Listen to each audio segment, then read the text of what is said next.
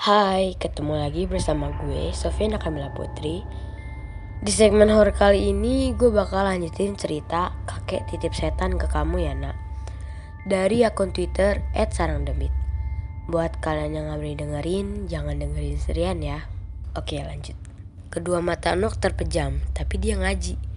Gue gak tahu ayat apa yang dia baca. Cuma setahu gue, jin atau setan kadang lebih pinter soal agama karena pada dasarnya mereka menggunakan cara-cara itu untuk mengusik manusia. Mak akhirnya narik Nok keluar dari kamar.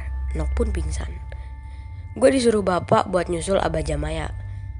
Nah, beliau ini bisa dibilang orang pintar. Beliau sekarang udah almarhum. For your information, Abah Jamaya ini dulu yang ngasih nama gue. Karena gue sakit-sakitan mulu. Jadi diganti namanya sama Abah Jamaya. Dia sakti parah. Untungnya malam itu lagi gak ada tamu di rumah Abah Jamaya. Jadi dia mau datang ke rumah gua buat ngobatin Enok. Pas nyampe rumah, Enok masih pingsan. Badannya dingin banget, wajahnya pucet. Abah Jamaya bawa pisau, tapi itu bukan pisau sembarangan. Tiap ada yang kesurupan di kampung gua, Abah Jamaya pasti bawa pisau itu buat penangkal jin. Dia letakkan pisaunya di samping Enok. Terus Abah Jamaya kunyah menyan. Kemudian menyan itu dilepeh lalu ditempelkan ke jidatnya si Enok. Seketika aja Enok melotot. Dia bilang, Aing resep kasih Enok. Artinya saya suka sama Enok. Abah Jamaya kumat kamit. Gue gak tahu apa yang dia baca. Gak lama kemudian Enok duduk sambil nangis kecil. Lalu Abah Jamaya mengusap pundak Enok. Seketika aja Enok sadar. Dia ketakutan, langsung meluk emak. Kata Abah Jamaya, ada setan yang nempel di tubuh Enok. Abah Jamaya juga bilang, nanti tiap malam Selasa dia bakal ke rumah gua buat ngadain ritual demi menyembuhkan Enok. Jujur guys, jadi malam Selasa ini anggap aja hari lahir adik gua. Hari aslinya gua rahasiakan dalam cerita ini. Karena hari lahir itu sangat sensitif. Kenapa gua bilang hari lahir itu sensitif? Karena hal-hal gaib bisa mudah menyerang kita di hari lahir. Lu bisa kena santet, pelet, atau ilmu kesialan lainnya di hari lahir lu. Jadi hati-hati aja. Oke lanjut. Semenjak Nox kesurupan, dia jadi sering ngelamun sendirian. Nox bener-bener sering kesurupan dan tingkahnya aneh. Pernah waktu itu jam 2 dini hari, Nox ngetok pintu kamar gua. Tok tok tok tok. A, A, A, A. Gue jawab, ada apa Nok? Di situ gue nggak berani buka pintu. Tolong suruh Ningsi keluar di kamar AA dong. Nok mau main sama dia, kata Nok. Nah, gue kaget kan. Siapa sih Ningsi?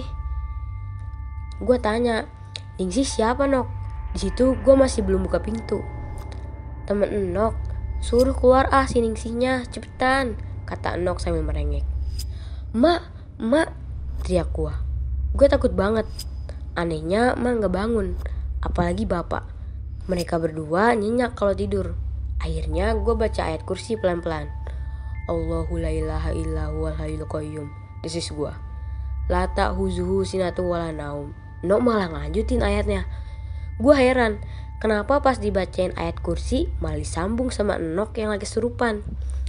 Ternyata ayat kursi itu ibaratnya pistol. Pistol bisa hebat karena penembaknya hebat. Ayat kursi itu kalau dibaca sama orang suci pasti setannya kabur. Tapi kalau sama orang biasa susah untuk kena. Gak lama kemudian suara Nok hilang. Kayaknya dia udah gak di depan pintu kamar gue lagi. Posisi gue saat itu serba salah. Mau keluar takut, stay dalam stay di dalam kamar juga takut. Rasanya gue pengen berubah aja di tokek.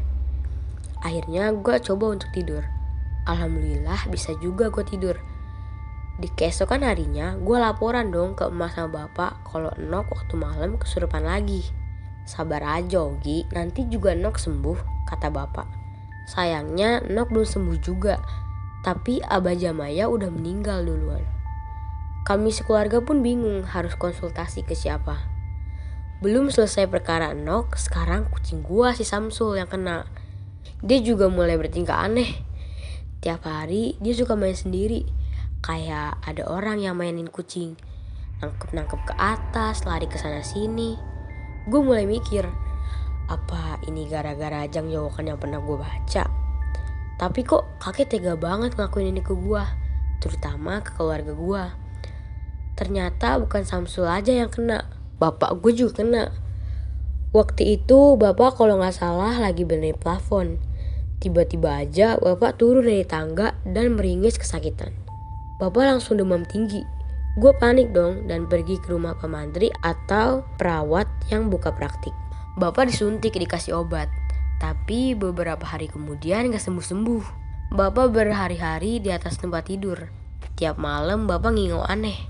Kalau kata emak, dia nyebut nama Ningsi terus. Ulah di dia Ningsih, mabur. Artinya jangan di sini Ningsih, pergi. Gue heran, siapa sih Ningsih itu? Bapak masih aja sakit waktu itu. Kini giliran emak gue yang kena. Tapi bukan kesurupan atau sakit. Emak gue ini jadi punya kebiasaan aneh gitu yang gak pernah dia lakuin. Tiba-tiba aja emak suka ngerokok. Tapi rokok gentong. Rokok yang zaman dulu banget. Emak nyuruh gue buat cari rokok itu cariin emak rokok gentong pokoknya sampai dapet kata emak. Gue susah payah nyari rokok itu. Keliling warung tetap gak ada. Nah untungnya ada tukang warung yang nunjukin sebuah agen rokok besar yang masih jual rokok gentong. Emak bisa ngabisin tiga bungkus rokok gentong dalam sehari. Aneh banget. Beliau juga tiba-tiba mulai doyan ngunyah sirih. Ini gak beres. Bener-bener gak beres Masalah ini akhirnya mulai nemuin titik terang. Pas ada temen yang ngenalin gua sama Bang Kiwong. Kata temen gua, Bang Kiwong ini sangat sakti. Bang Kiwong bukan sembarangan orang. Semua orang yang diobati sama dia pasti sembuh. Bang Kiwong orang pasar kemis Tangerang. Dia itu nomaden. Suka keliling dari daerah ke daerah lainnya buat ngobatin orang yang kena serangan goib. Soal Bang Kiwong, dia nggak kayak orang sakti. Penampilannya anak muda banget. Suka pakai kaos metal, celana levis bolong di dengkul, rambutnya gondrong. Tapi dia dihormati sama kiai di wilayah gua. Karena Bang Kiwong ini benar-benar sakti. Bang Kiwong juga nggak sembarangan bisa dipanggil buat ngobatin. Dia kayak milih-milih gitu. Kadang dia nggak mau dateng. Entah apa alasannya. Cuma alhamdulillah pas kasus adik gua dia mau datang Bahkan pas dikasih amplop juga nolak. Singkat cerita, datanglah Bang Kiwong ke rumah gua. Pas masuk rumah, Bang Kiwong malah senyum sinis. Dia juga ngelirik sana sini. Gila, penuh banget nih rumah, kata Bang Kiwong. Gua kaget. Penuh gimana bang maksudnya? Bang Kiwong jawab, sumpek, banyak makhluk goibnya. Oke, segitu aja. Ceritanya masih panjang nih. Buat kalian yang penasaran sama kelanjutannya, jangan lupa buat dengerin Berinsa terus ya. Kalau kalian ada cerita horor, romance, atau random lainnya, kalian bisa DM di Instagram kita @osissmkb2. Sampai bertemu di segmen horor selanjutnya. See you.